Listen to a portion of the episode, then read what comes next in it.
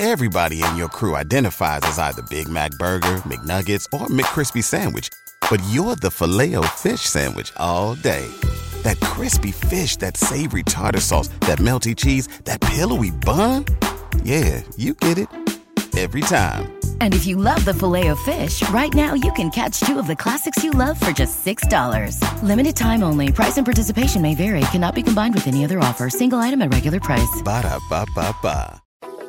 Welcome to the Three Down Nation podcast. I'm Justin Dunk, joined by John Hodge and JC Abbott. Today, we're discussing Dane Evans and his shoulder injury.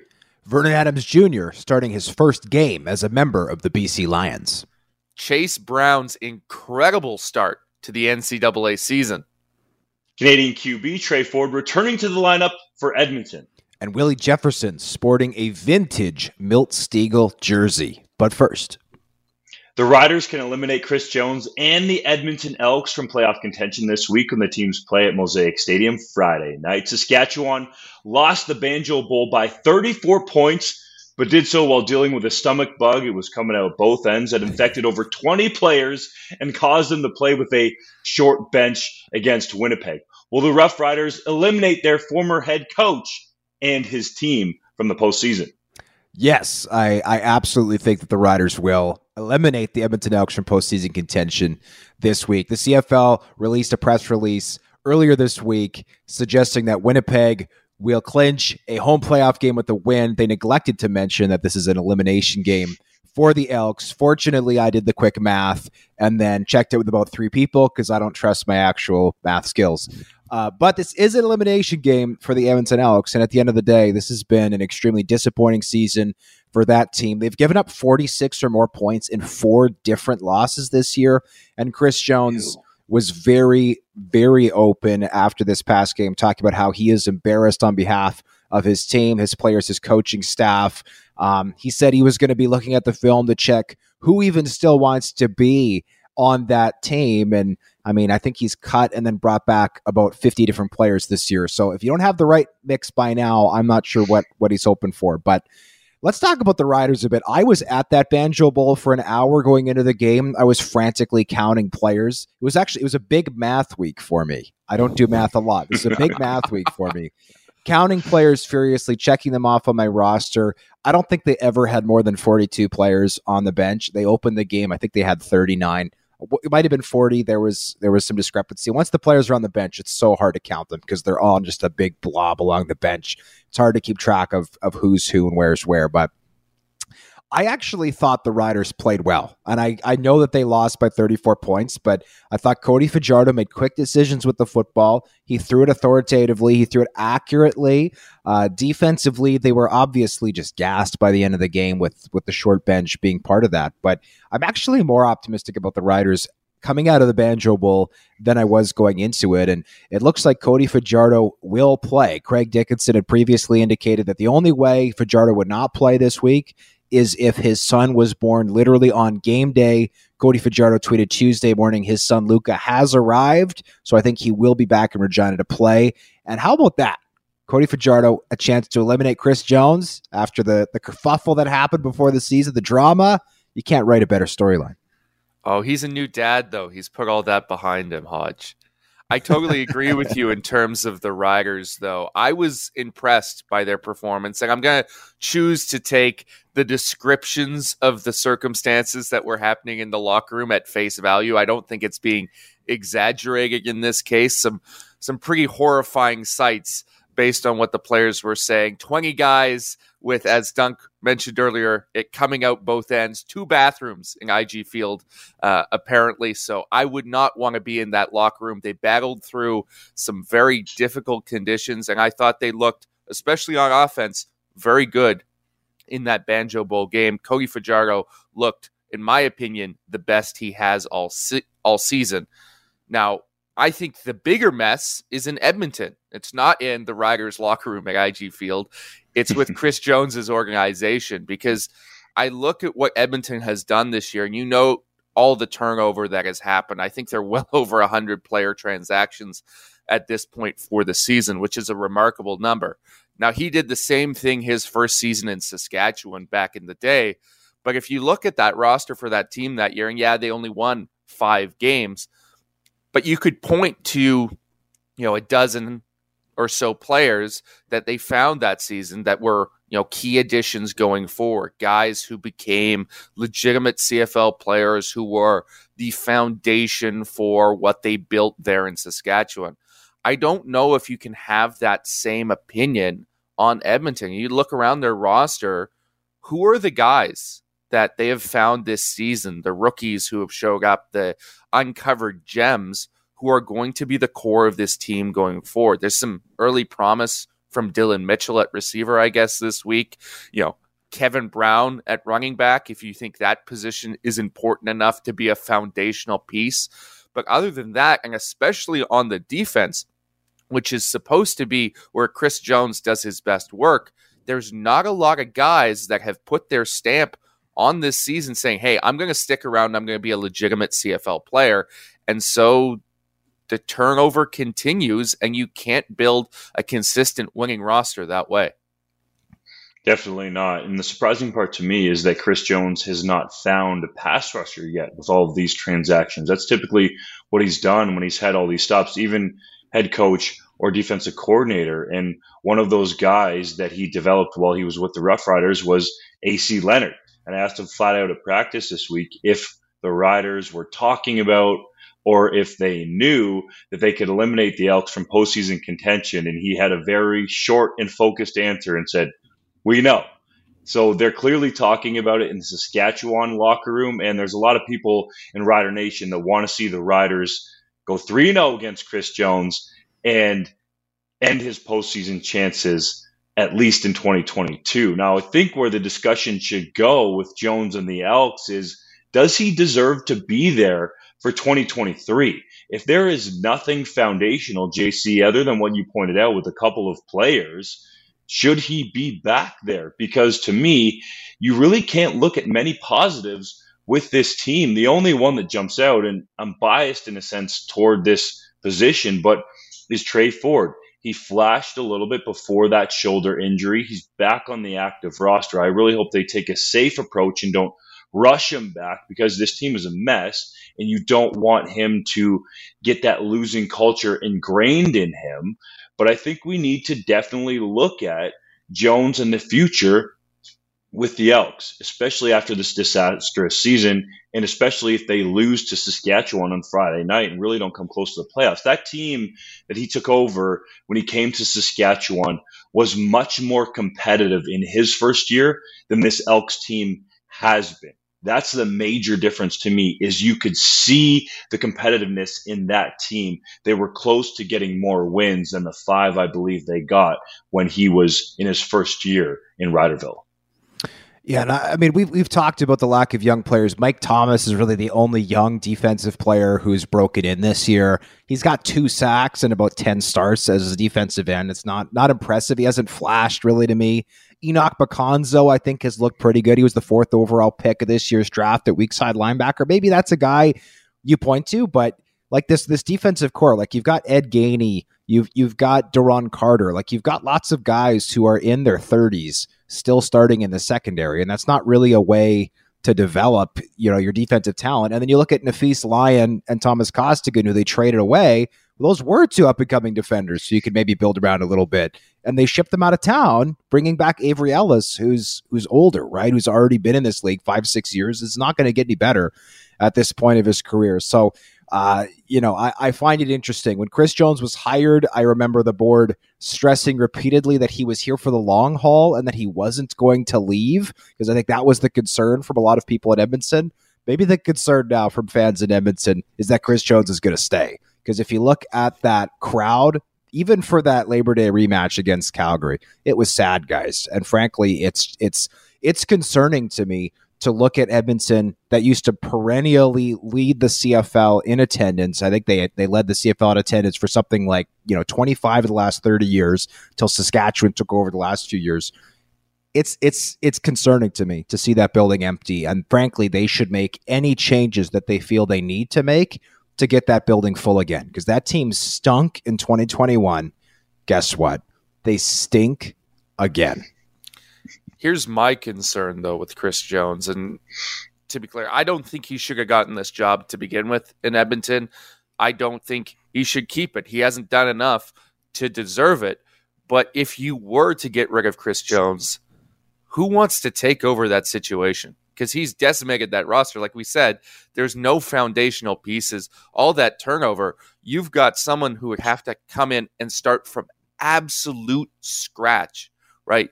To hire someone to do that, that has to be at least a two or three year commitment to that person, in my mind, to get any sort of you know semblance of a proper evaluation of them just because of what Chris Jones has been able to assemble this year, and it hasn't been much. So I think the smarter thing is actually to give him a year two to try and see what he can do in free agency and maybe pull over a couple more of those Chris Jones guys that are in different cities and see if that works and you get a little bit better team. And then if the results don't improve, then you move on because I think you're just setting your next coach or GM up to lose with the situation he's created there. It can only get worse under Chris Jones, though. He's already tried to pull some of his guys over there. And if he's going to grab any more of those guys in free agency, Hodge alluded to it, those are older players. I think there are a number of head coaches in the pipeline. Mark Kilam would be one of them. He's from Alberta, who would love to take over that situation. And with a competent GM, let's say he brings Brendan Mahoney with him, who is the assistant GM right now in Calgary, that as long as they got guaranteed contracts for multiple years, would want to go into that situation where they could rebuild the roster their way and get rid of the Jones guys because there's not a lot of long term contracts in there with the elk. So I think in a way it can be an attractive situation if you're given the chance to rebuild. And I just don't think Jones has shown those signs that you want to see. And he's not going to use the word, but from a rebuilding team where you know you have a couple at least dudes to build around on either side of the ball. And we didn't even mention him trading away David Beard. Just can't even explain that move whatsoever from so many perspectives. I'm surprised that Victor Cui allowed that move to even happen, to be quite honest, just for the simple fact that he's from essentially Edmonton and could have been a guy that would have been there for over a decade. So there's multiple moves that you can point to and say, I don't understand how you can make an argument for keeping Chris Jones. And oh, by the way, the attendance is dropping as well. And I've heard around the league that Jones is apparently on a year to year deal. So it's not necessarily like they would have to deal with the football operations cap implications if they wanted to get rid of Chris Jones. Yeah, to me, the only thing worse than making a bad decision is doubling down on that bad decision. So to me, if, if you if you think the hire is bad, you move on, right? You cut ties as soon as you possibly can, and you go and find the right person. And there's lots of people in this league who want to be G- general managers and head coaches. So I, I do think that they could hire a good candidate, provided that they made a reasonable offer. The BC Lions officially named Vernon Adams Jr. their starter for this week's game against the Calgary Stampeders, with Winnipeg having all but locked up first place in the West and the Riders falling below 500. Who do you see finishing second in the West? Is it BC or is it Calgary?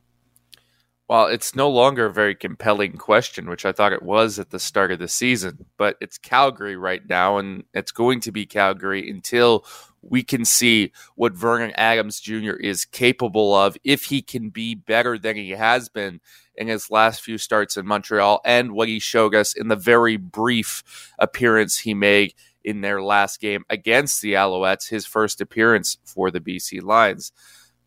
BC has all the talent on the roster. That receiving court is fantastic. I love their defense, but if Vernon Adams Jr. can't be, you know, at least a B plus quarterback, that's all for naught right now because Jake Maier is, I think, arguably the number two guy in the league right now behind Zach Collaros because Nathan Rourke is hurt. He's young, he's up and coming. Teams with better quarterbacks do better. They're the contenders. They're the ones you want to bet on. We have not seen it from Vernon Adams Jr. yet. I hope, I cross my fingers that he can come in and make a competitive team because that would be all the better for me to watch and for me to write about out here in Vancouver. But until we see it, I'm not putting any chips down on the BC Lions because we've seen what they look like without a legitimate quarterback, and it's not as good as the sum of their parts. It's the it's not even close. And I like your comment, JC, about Jake Maier being the number two quarterback in the league. A lot of people are going to get upset in different markets, especially where I currently am in Regina, but it's the truth. He has looked great since he's been put into that starting role. And I would argue that potentially the third best quarterback is standing behind him on the sideline in Bo Levi Mitchell, but it's a conversation for the offseason to see where Mitchell ends up. So it's going to be Calgary in that second spot. I just don't see it happening with Vernon Adams Jr., to be quite honest. And hey, prove me wrong. I told you at the start of the season that you were going to lose your job to Trevor Harris. You didn't believe me. That's what happened due to politics, not necessarily a lack of play, but I want to see him prove it to us on the field that he can be that point guard that he talked about when he first came to BC. He was raving about all these playmakers that he had, but he had all those playmakers in Montreal. And it wasn't exactly like he was putting up Nathan Rourke like numbers and on pace to throw for over 50 touchdowns and 6,000 yards while he was with the Alouettes. So I get it. There's a lot of pieces to like there, but I think we're also underrating Rourke's ability as a leader to bring that team together. That's something that you can't quantify with statistics or analytics or really anything else. It's something that's felt. It's an energy inside the locker room, on the field, that quiet confidence as opposed to the up and downs that Vernon Adams Jr. has shown in his career to date in the CFL.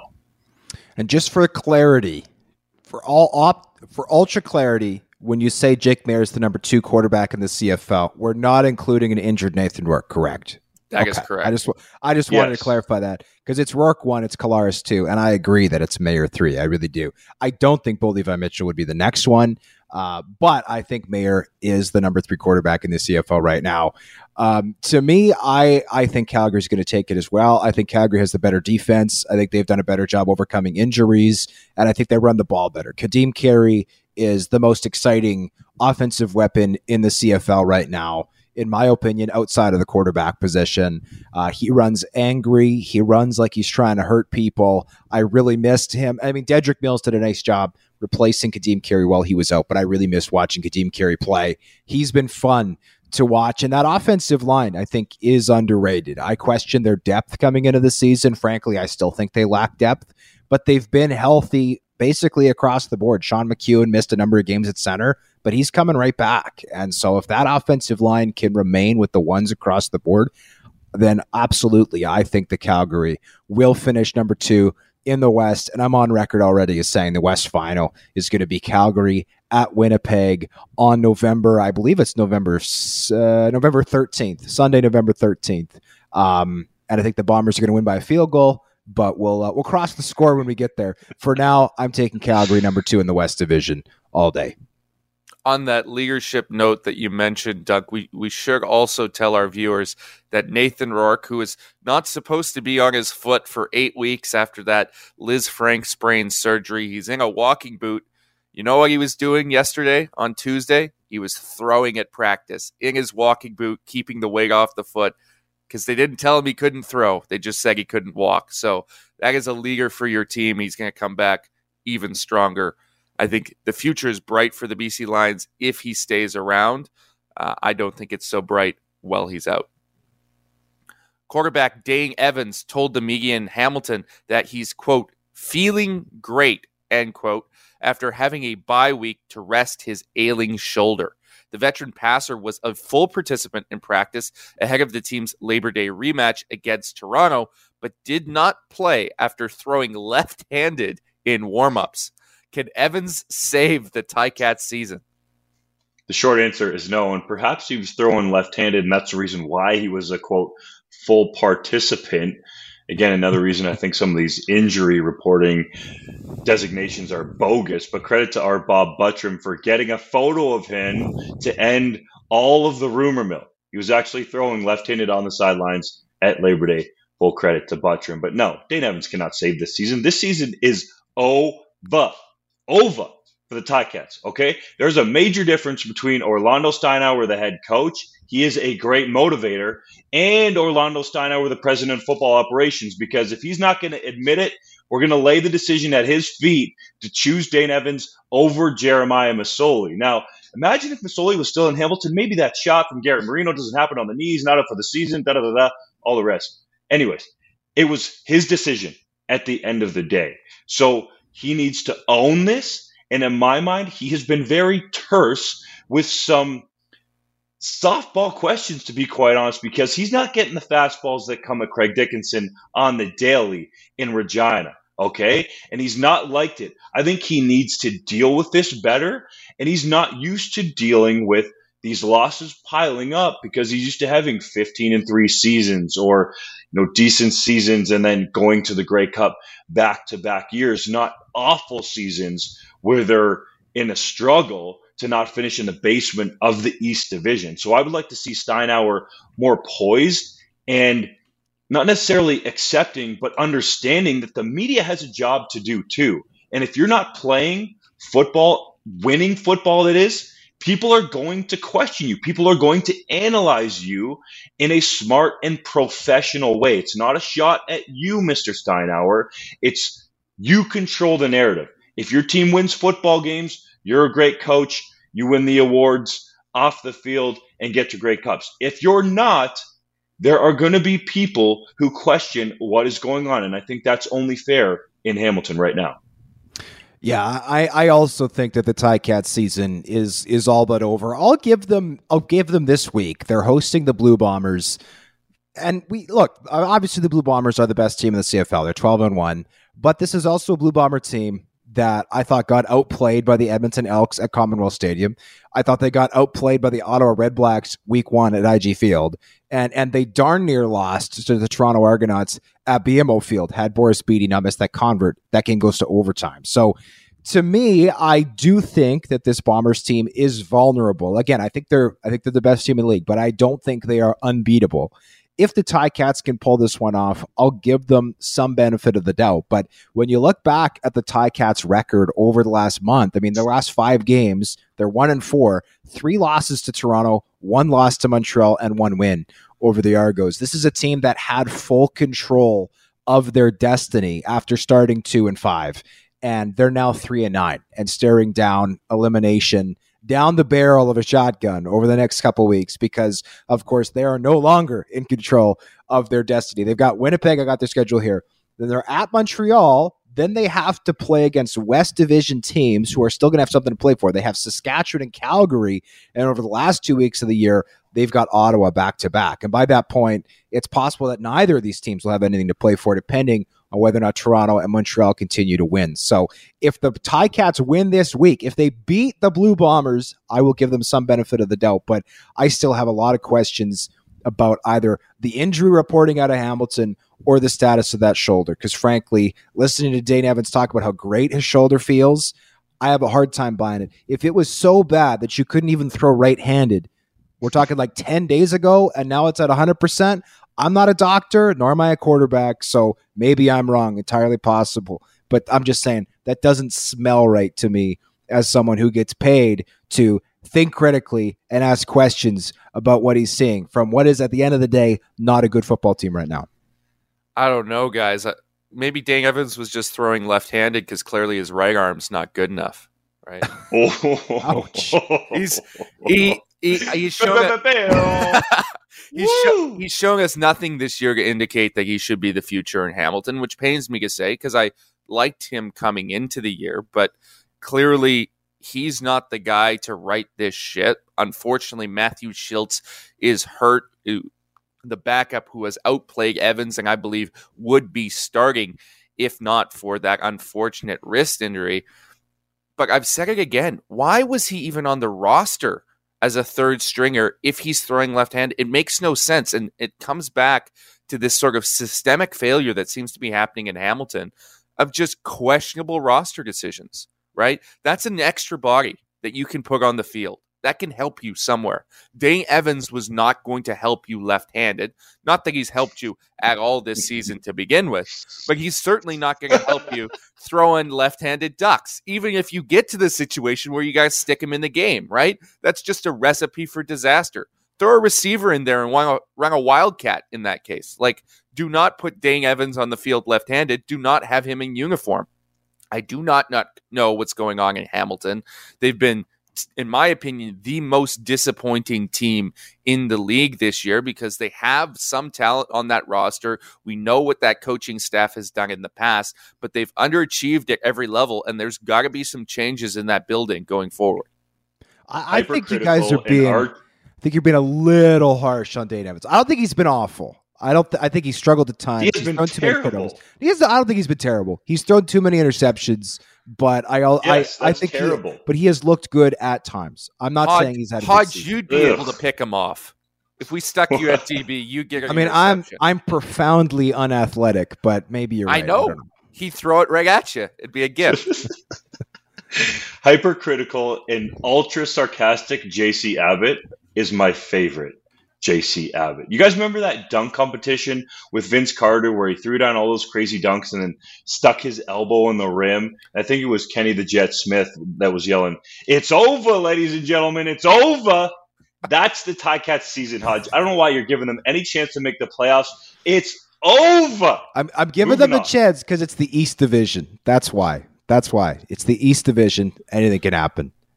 Fair, but I haven't seen anything from the Ticats to make me think that they can even make the playoffs in the East Division. At least the Red Blacks had a mini heater and have played solid football against the West at times. I understand. You're just being nice. You're balancing us out because JC and I are too harsh on the Ticats right now. Week one NFL primetime games averaged nearly 900,000 viewers in Canada. That was more than double what CFL games drew in week 14. What does that tell us about football viewing in our home and native land, fellas?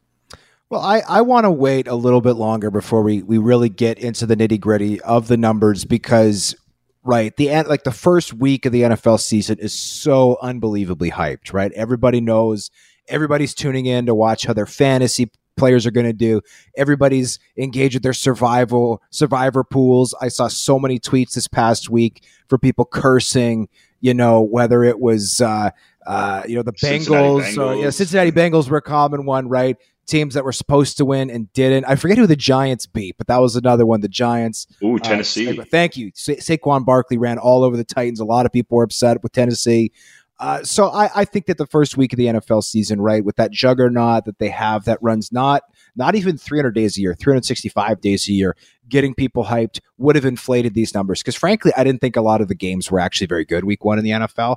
But that said, I do think that it is very noteworthy that it's more than double. The CFL ratings have been respectable this season. I think they've generally been slightly down from 2021, but this is a concerning trend and it's one that's continuing to grow. The the huge growth that the NFL has experienced and I don't think that it's necessarily at the cost of the CFL because there are different games played at different times, right? The CFL did not schedule a game on Sunday this week for a reason.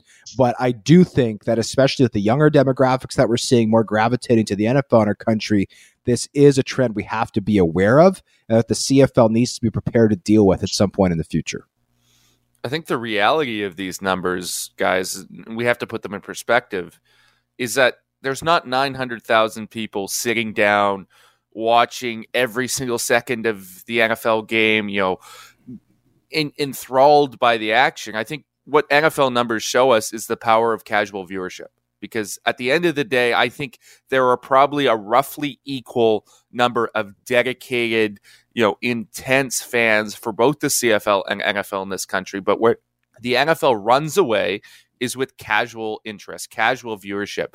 You know, people who have fantasy teams or pick'em leagues or all these things that the NFL has made so much money on and, and become such a, a um, you know a monopoly on in in these this sports betting, sports gambling age. People aren't necessarily cheering for one specific team. They're cheering for their receiver who they need to get 25 points to to win their fantasy matchup this week. And so when you have games on big networks like the NFL does in prime time, people will put them on, they'll do other stuff, they'll come here, they'll come there, they'll flip between games and they'll watch a whole bunch. Or the NFL will put a bunch of things on the internet, clips, highlights, virals people don't have to watch a full game to enjoy the NFL anymore. They don't have to be a dedicated fan. It's gotten to the point where you cannot watch an NFL game and still feel like you are engaged in the fan base that week. So that is where the CFL needs to go to in trying to attract casual viewership, try to engage people even when they're not sitting on their couch watching a game because it will drive the casual viewership going forward. Now, we're never going to get to the NFL numbers. I think we need to preface this right off the bat. That ship sailed a long time ago. Okay. If you want the CFL to be bigger than the NFL in this country, then you need to, uh, you know, go to your local MP's office and demand more stringent CanCon regulations. That's the only way then that will ever happen. The the effect of globalization means that the NFL is going to be larger. They have won capitalism. Congratulations. You are not defeating them anytime soon. Okay. But the CFL can get better at all those other things around the game that make the NFL more casually watchable than our league. And part of that is getting on the big networks, right? Some of these games are on CTV in prime time, right? That is a bigger network that more people are going to casually flick to and end up watching a game than TSN. There's a few takeaways here for me. I'll try to go through them quickly. Number one would be there's only so much time that people have. So even though CFL and NFL games aren't scheduled head to head, that's smart on the CFL's part, obviously. There's only so much football viewing that they're going to do. So I think the NFL is going to take away viewers, especially in the fall, and maybe not necessarily for the playoff games in the Grey Cup, but to an extent, there's going to be loss of viewership there because people only have so much time to allot for sitting down and watching football. That would be a lot of time to watch all the CFL games every week, which is usually four, and then a complete slate of NFL or even just a primetime game. So we should note the primetime games is what we're talking about. So the Thursday night opener, Bills at Rams, where Buffalo ran over the defending Super Bowl champions. The Sunday night game where Tom Brady and the Tampa Bay Buccaneers played largely a boring game in Dallas and a win over the Cowboys. And the Monday nighter where Russell Wilson went back to Seattle and the Broncos fumbled twice inside the red zone for him to have a loss in that game against the Seahawks. So I was trying to compare it from that standpoint because those are the standalone games, but also there's a difference there because the Thursday nighter did go across CTV, but the Monday nighter is just TSN. The Sunday nighter is largely just TSN. So there's a little bit of a difference there, but I think there's only so much viewing time to go around. The other major one to me is sometimes CFL fans, and I see it on my Twitter feed all the time when I post the ratings pieces, talk about well, where are the streaming numbers? Those are extremely hard to come by, a closely guarded secret. And if they were high for the CFL, the league would be boasting and posting about that. So I think what these TV ratings do is give us apples to apples to compare. So it tells you that the NFL has taken over football viewership in this country over the last number of years. And then the other factor that I wanted to make sure I mentioned, we're going to talk about this matchup a little later, but for example, Noah Pelche, who's a starting quarterback for the University of Regina Rams, when asked who his favorite team and quarterback was, it was not the Saskatchewan Roughriders and Cody Fajardo or one of the former pivots who played for the green and white, like let's say a Darian Durant. It was the Green Bay Packers and Aaron Rodgers. So that's what we're hearing from young men, let's say, and I would imagine even some young women that are playing this Canadian brand of football, three downs on the wider field with 12 men, a yard off the ball, all the rest their favorite teams and players that they talk about first are the teams in the NFL. Mason Nyhus, in my mind, the front runner, and yes, it's only been two weeks for the Hec Crighton Award. His favorite team, the San Francisco 49ers. So you see this trend building in these young people, and it's something we've talked about a lot. The CFL's aging demographic in terms of the fans that actually show up, but also now kids that are playing Canadian football in this country have grown up with the NFL being front and center and putting the CFL either on the back burner or just ignoring it altogether. I think that's that's all fair, and there's lots of ways that the CFL can engage local fans um, that the NFL can't, right? And I've I've given this example before, but like like he talked about Aaron Rodgers. Aaron Rodgers is not going to an elementary school in Saskatchewan and reading to kids, which is something that the Riders do every single year, and all nine CFL teams should be doing more of that type of and, and Amar Doman has talked about this right in Vancouver. There's been a huge disconnect for many years between the BC Lions and the local community. He wants to get out, he wants to talk to kids, he wants to have them engaged with his football team. This is not a solution that will take effect in a year from now, right? It, this is a, this is a long-term solution. Personally, I love the CFL and the NFL. I'm a big fan of both. And I, yes, I watched Geno Smith upset Russell Wilson, who I, have said I think is one of the most overrated quarterbacks of all time. I felt vindicated watching him lose that game, uh, his first after signing whatever was a two hundred fifty six million dollar contract.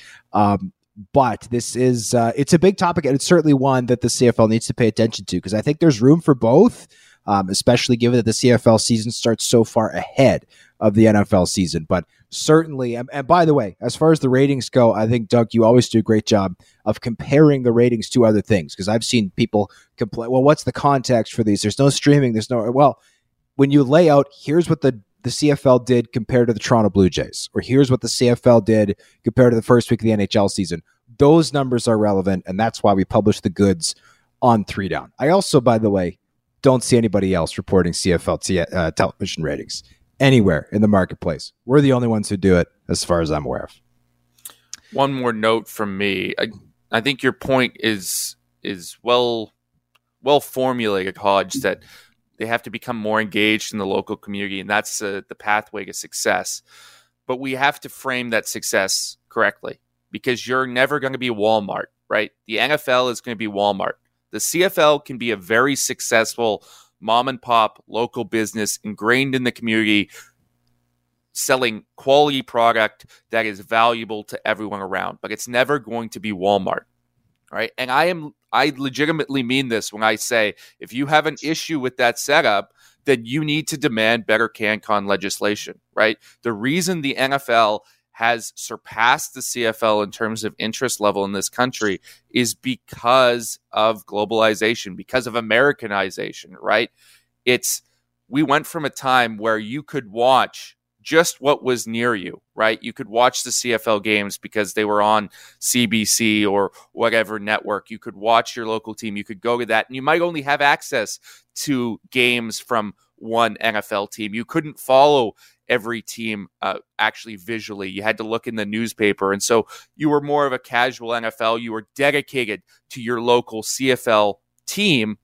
Well, now with the effects of the internet, everything is right at our fingertips. And what we see as a country is the is the effect on our cultural institutions at all level, not just the CFL, but in the arts, you know, in film and television, is that a lot of it is getting washed aside. Things that were successful in the past are being forgotten and are no longer as successful as they were because they can't compete with the money and size of the USA. And this is a problem that is experienced by all countries around the world to differing extents, but it particularly affects us because of the proximity that we have to the United States and the fact that we share a language. So if you legitimately care about this and this is a problem for you, you need to go and talk to MPs and and advocate for stronger CanCon legislations to ensure we have Canadian programming. And the CFL will benefit from that to ensure that we're regulating spaces on the internet to ensure there's Canadian content there as well. I I care very deeply about this. I'm sure there are people who don't care at all and think that's a stupid idea, and that's fine.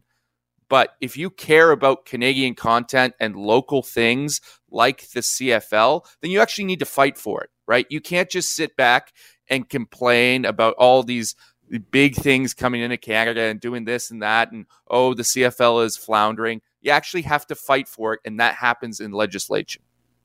It's a great angle, JC, but the difficult part of it is what you guys have noted with the globalization of sports, not only the NFL, but multiple other leagues. Let's take Major League Soccer, for example. Everyone saw that deal with Apple TV and thought, oh, well, if MLS can get that, then what could the CFL get?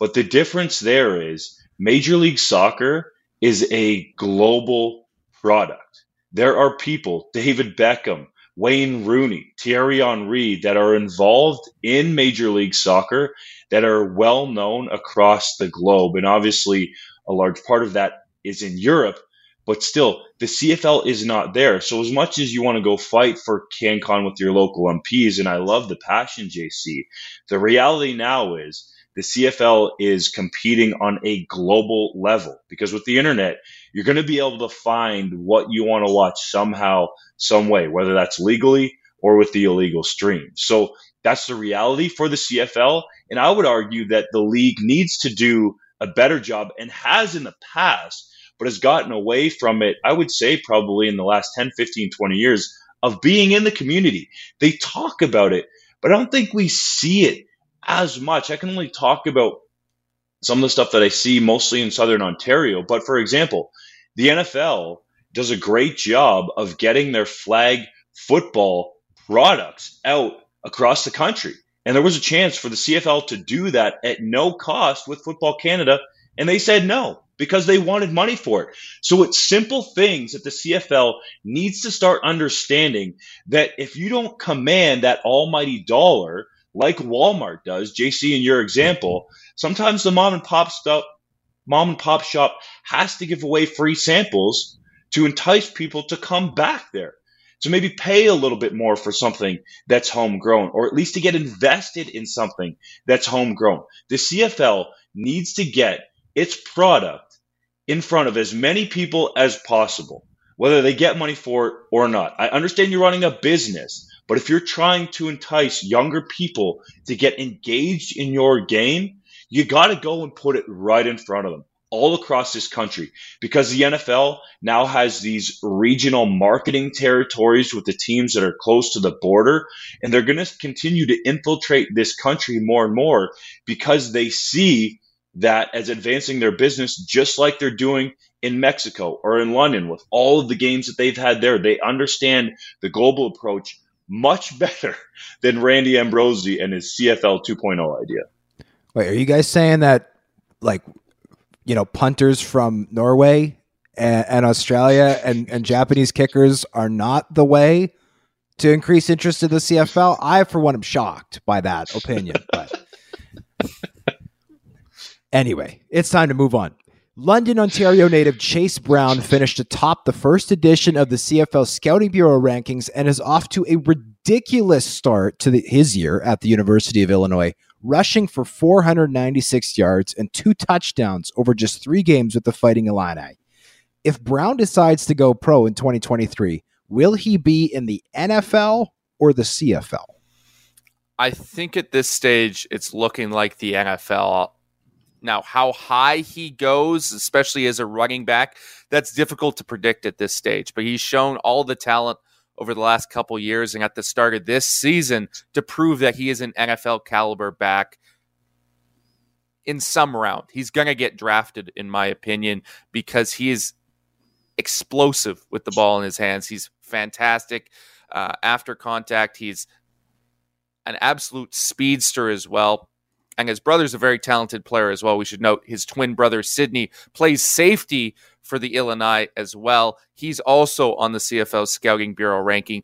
Won't have quite the same NFL interest as his running back brother, but may also get a look as well. So he's going to get an opportunity south of the border. But when it comes to the CFL rankings, I, I have a bone to pick that's unrelated to Chase Brown. And that's the fact that consistently these rankings come out and they don't have all the players on them that are eligible. I did my own ranking in August. We talked about it on this show where I went through my top 25 uh, players that are eligible for this draft. And, you know, there's going to be some differences between those two, two lists. I, I don't have an issue with some of the players that they see higher than I do or that they see lower than I do. That's not what I'm talking about. What I'm talking about is the fact that two of my top five players, Mathieu Bergeron at Syracuse, uh, the left tackle there, and Kyle Hergel at Texas State, who's a fantastic guard.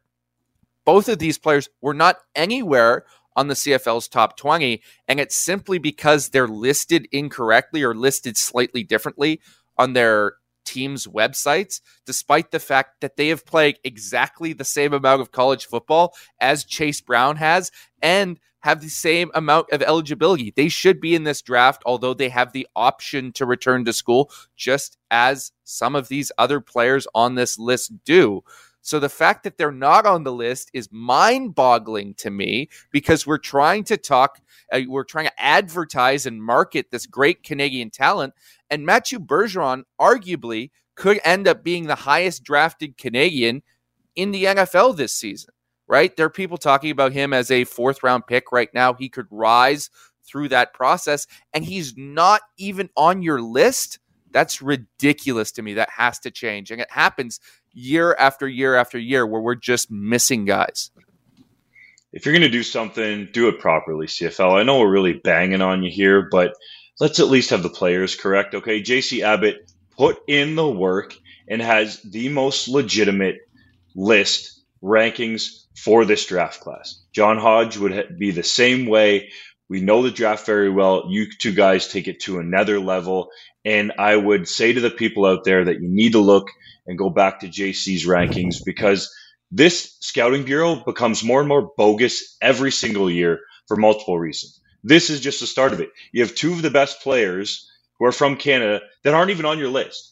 And then you have guys, and I understand you want to hold your cards close to your vest, where the people who rank this list don't want to rank players too high to show their hand potentially who they like. So I think the panel needs to be rejigged or just do away with it. Okay. We'll do your work for you. We'll put in the actual homework and put out a legitimate list so people can understand who the best players are from this country. I'm really sick of this, man. The CFL does not take this seriously because over the years, there have been people working outside the CFL office who do not get paid for doing this, but that give names to them that should be included in the CFL draft. Like, that is ridiculous for what is supposed to be a professional football league. Rant done. Chase Brown will be in the NFL. This dude is on pace to go for over 1,500 yards, potentially 2,000 yards. He's getting into that Chuba Hubbard range, and I don't want to put the cart before the horse, but he's at least on that pace where Hubbard went for over 2,000 yards, was a heck I was going to say a Crighton Trophy, Heisman Trophy candidate. we'll get to Mason Nyhus in a second. He's probably not going to be talked about in that way because he's playing for the Fighting in the Illini in the Big Ten, who probably won't have the best record by the end of the season. But dude is a stud, and it shows again skilled position players from our country can compete at the highest levels of football, and there's still some American coaches in the CFL that need to know and even better understand that and give these young men the chance in the CFL. Yeah, I, I think and, and I think Chuba Hubbard is a really good comparable for Chase Brown. Brown is like an inch shorter and about ten pounds lighter, so he is smaller, but it's his frame is almost identical to Hubbard's. Um, Hubbard also had a similar year where on a middling team he put up a ridiculous amount of yardage. I think he led the NCAA in yardage as a junior.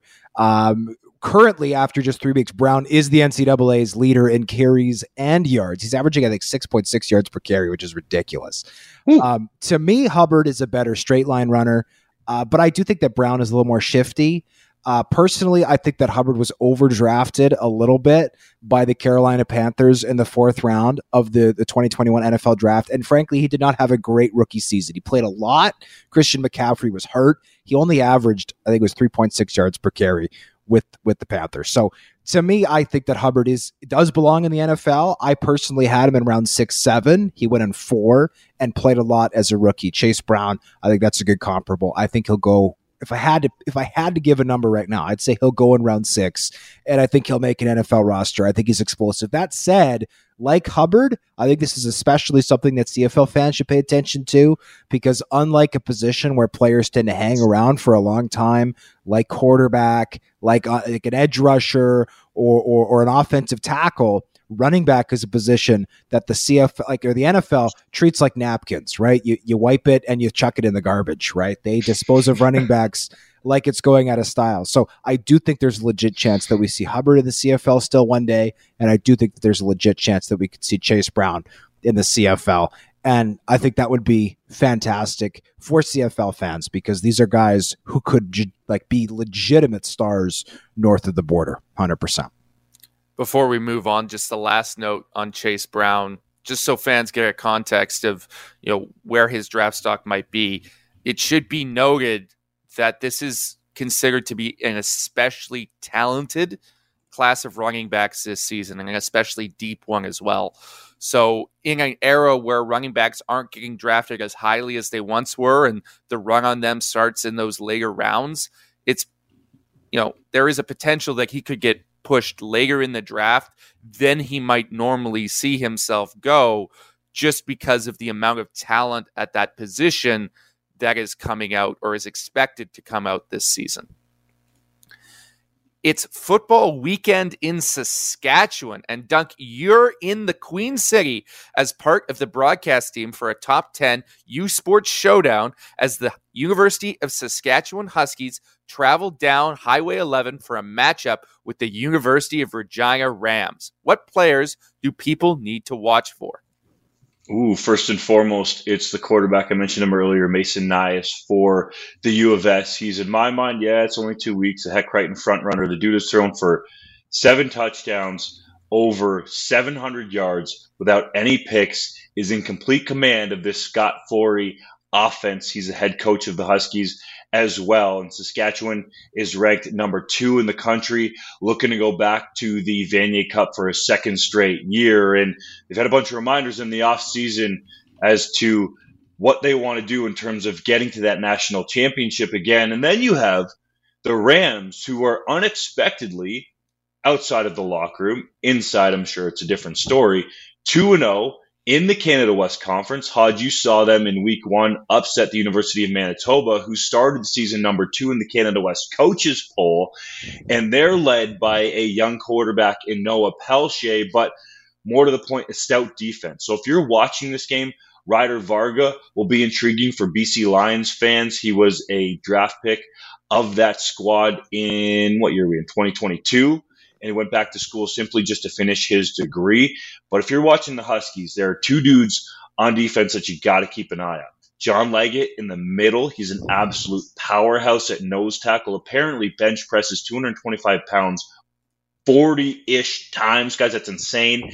And Nick Weeb, one of their inside linebackers, a transfer from the University of Oregon, coming off a full offseason with the Huskies is an absolute beast. I've been around that dude a lot last year and a little bit of time this year. He just has this pro energy about him. He gets it. He could even be a guy that, if he tests very well, might have a low end NFL shot because of that Oregon pedigree, but he'll be a high draft pick in his year, which is coming up. I believe I got the years right. It's 2024. So watch out for those two dudes.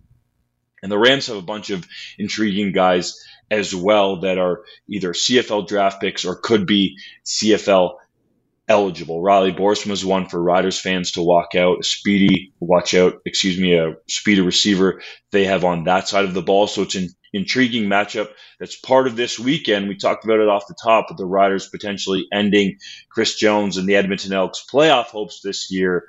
While this is dovetailed at the end of the weekend this matchup at Mosaic Stadium Saturday night. I encourage you, if you're in the area, come out to see this game because it will be a dynamite matchup. If you can't get there, tune in on SaskTel Max.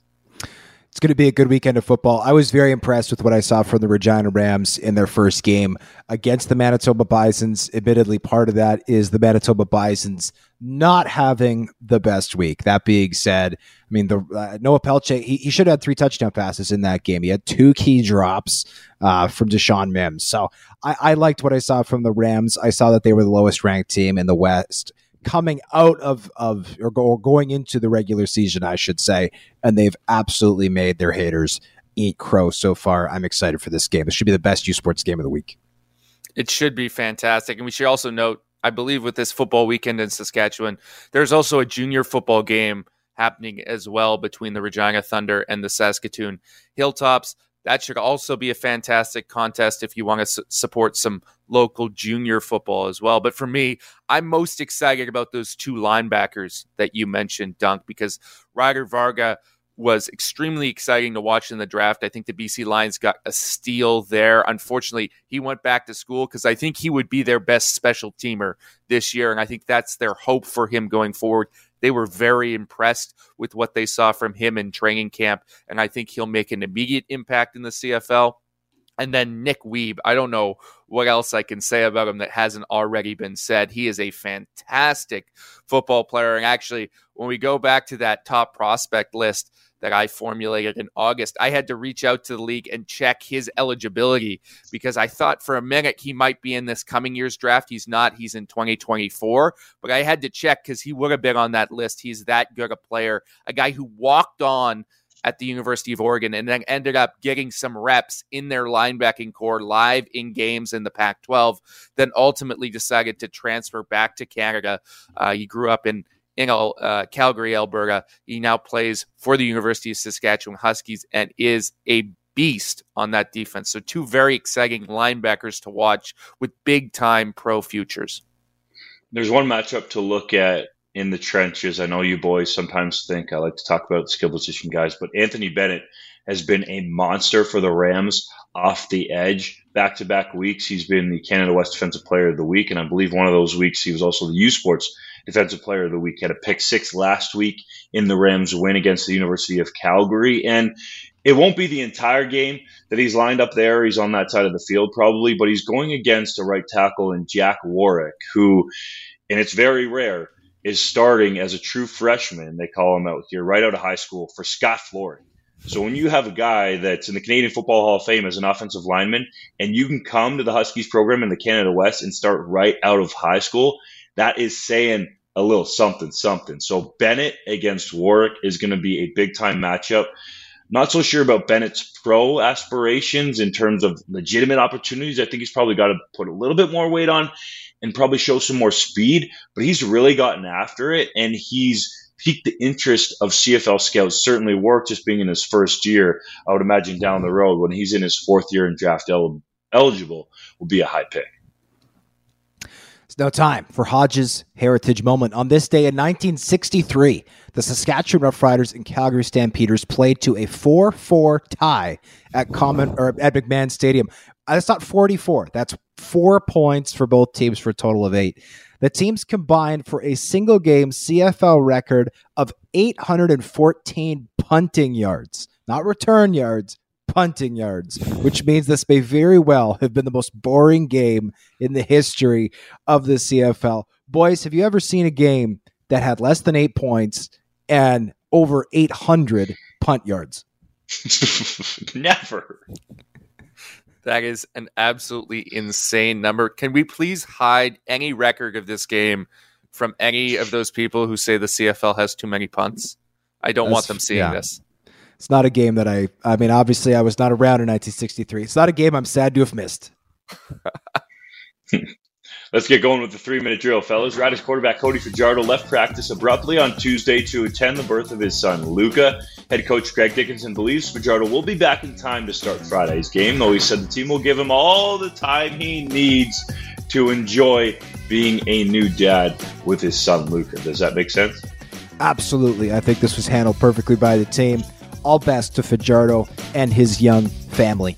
The BC Lions released young quarterback Kevin Thomson. Was that a surprise? It was absolutely shocking, Hodge. This is a guy who I thought the team was very high on. Coming out of training camp, there was discussion, had he not been injured, that he would have beat out Michael O'Connor for the backup job behind Nathan Rourke. People were talking about him as a potential quarterback of the future had Rourke gone to the NFL. So it's surprising that they would release him, especially at a time where they're missing not one, but two quarterbacks due to injury.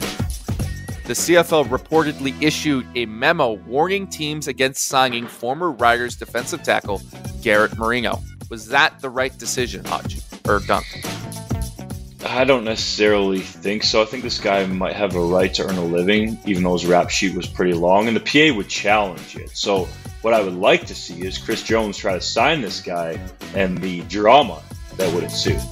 Three Down Nation contributors voted for CFL award winners at two thirds and halfway mark of the season. Zach Collaros being the selection for most outstanding player. Is that the proper choice? With Nathan Rourke out, to me, there is only one choice for MOP, and that is Zach Collaros. I think the next player behind him, which is probably Ka'Deem Carey, is a distant, distant third. Nathan Vancouver- Rourke is still the MOP. No, he's Let's not. Go, let's make that clear Oh, right I now. Love it. Get out of here. He's still better than any quarterback in the league, and he hasn't. He won't play half the games. I He's don't walking care. around in a I boot. I do not care.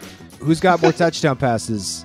The answer is Zach Collaros. In more games, That, that's it, it, that doesn't took matter. him like three additional games to pass Rourke. You do Come need to stay healthy though. Come on. That- oh, okay. If by that standard, most, most outstanding player. Outstanding. Out, Most that's the outstanding word. player. Most outstanding. this three-minute drill is going to end up being eight minutes. But this is gar. I'm sorry, this is garbage. It's not. It's not most outstanding player for one moment in time. It is most outstanding player for this season. if you play half the season, then you have accomplished half of what someone else has. And that half was better.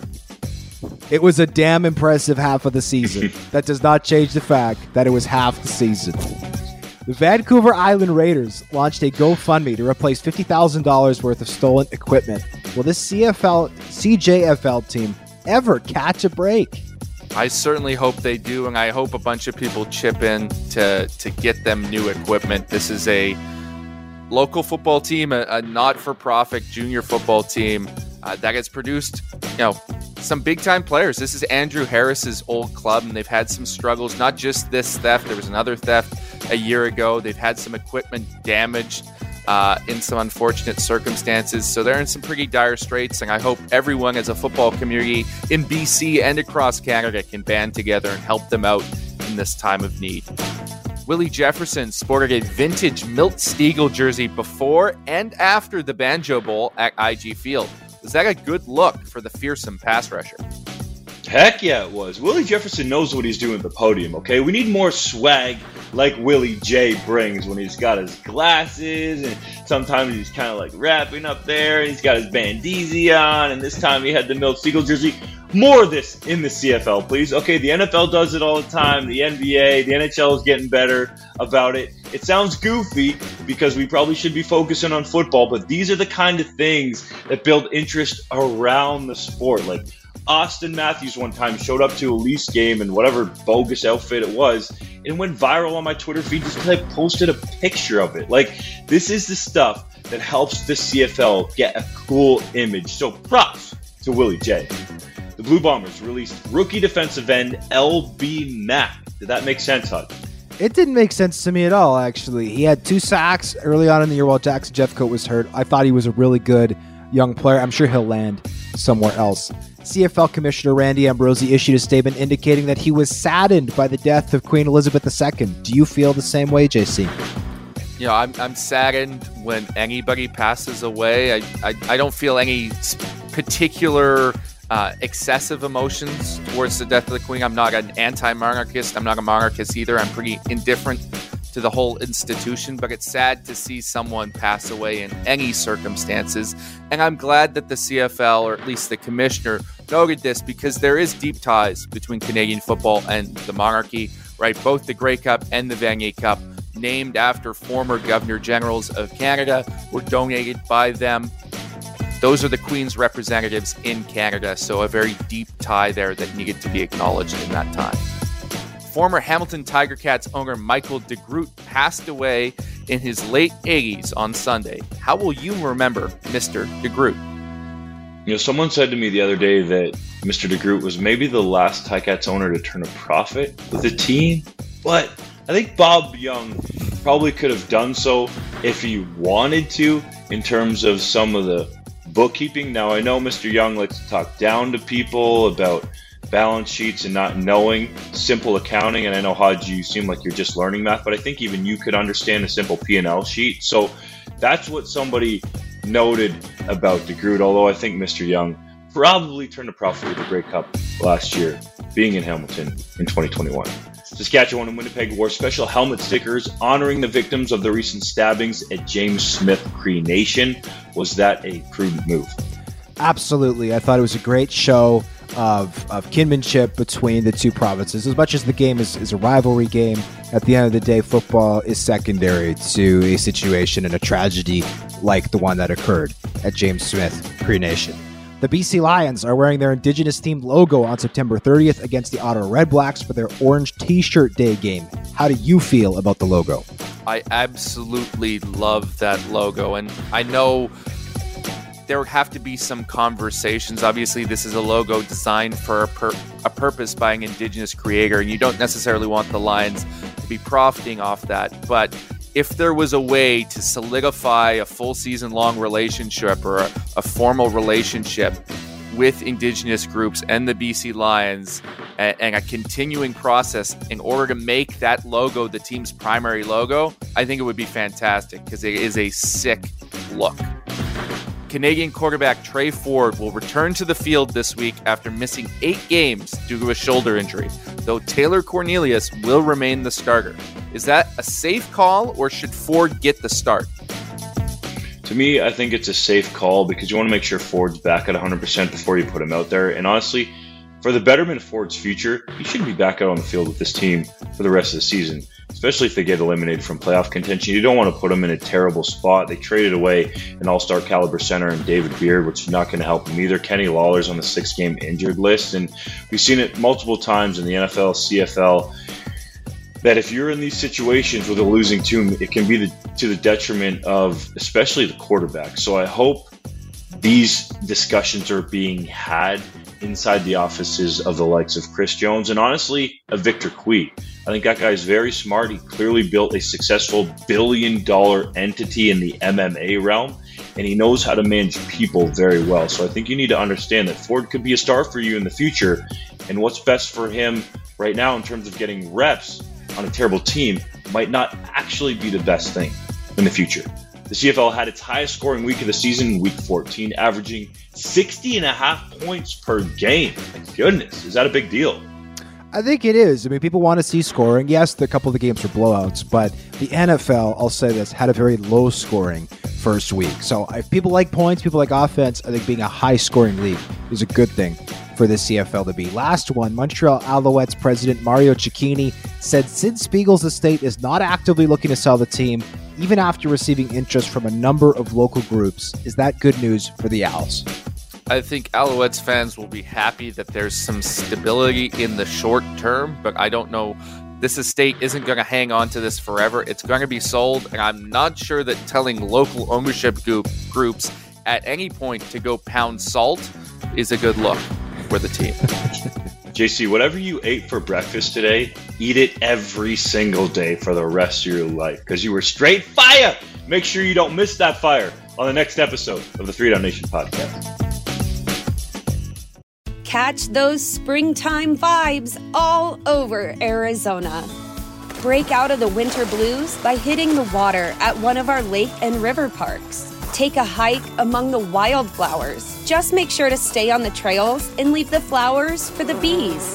Discover Arizona's best kept secret and visit azstateparks.com slash amazing to start your springtime adventure. Everybody in your crew identifies as either Big Mac Burger, McNuggets, or McCrispy Sandwich, but you're the Filet-O-Fish Sandwich all day. That crispy fish, that savory tartar sauce, that melty cheese, that pillowy bun. Yeah, you get it every time. And if you love the Filet-O-Fish, right now you can catch two of the classics you love for just $6. Limited time only. Price and participation may vary. Cannot be combined with any other offer. Single item at regular price. Ba da ba ba ba.